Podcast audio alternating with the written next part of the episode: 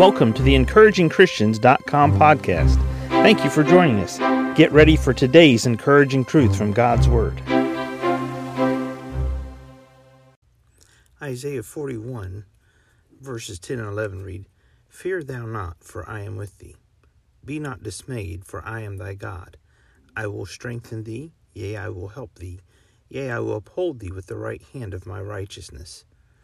Behold, all they that were incensed against thee shall be ashamed and confounded. They shall be as nothing, and they that strive with thee shall perish.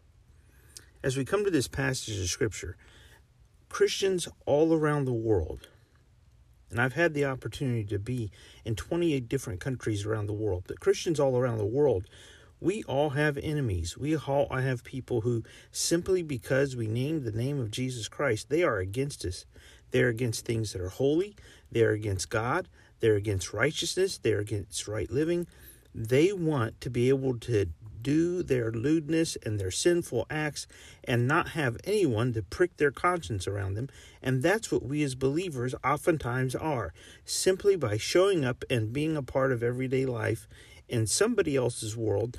We become their conscience. I had a college roommate my sophomore year, and he basically told me, he said, Harry, he said, look, he said, although I'm a preacher's son and I'm backslidden, I do whatever I want. Basically, if I just come and ask you if something's right or wrong, I'll know because you're my conscience. And that's what he called me for this semester, his conscience.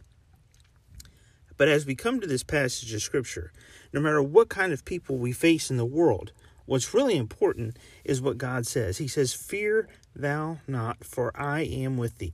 God is with you right now. God is with you where you're at, anywhere located around this world. You could be in a cave in Afghanistan right now. You could be on top of Mount Everest. You could be in a submarine somewhere outside your country in the Pacific Ocean, in the Atlantic Ocean. You could be anywhere right now, but as a Christian, fear thou not, for I am with thee. Be not dismayed, for I am thy God. I will strengthen thee. I will help thee. Yea, I will uphold thee with thy right hand of my righteousness. Behold, all they that were incensed against thee shall be ashamed and confounded. They shall be as nothing, and they that strive with thee shall perish. God wants you to know, wherever you're at, that number one, He is with you. He is your God. He will strengthen you and He will hold you up. He will help you and He will uphold you. And those that strive against you shall perish. Today, believer, know that your God, the God of this universe, He is with you, He is on your side, He is for you, and He is in charge of your world and protecting you.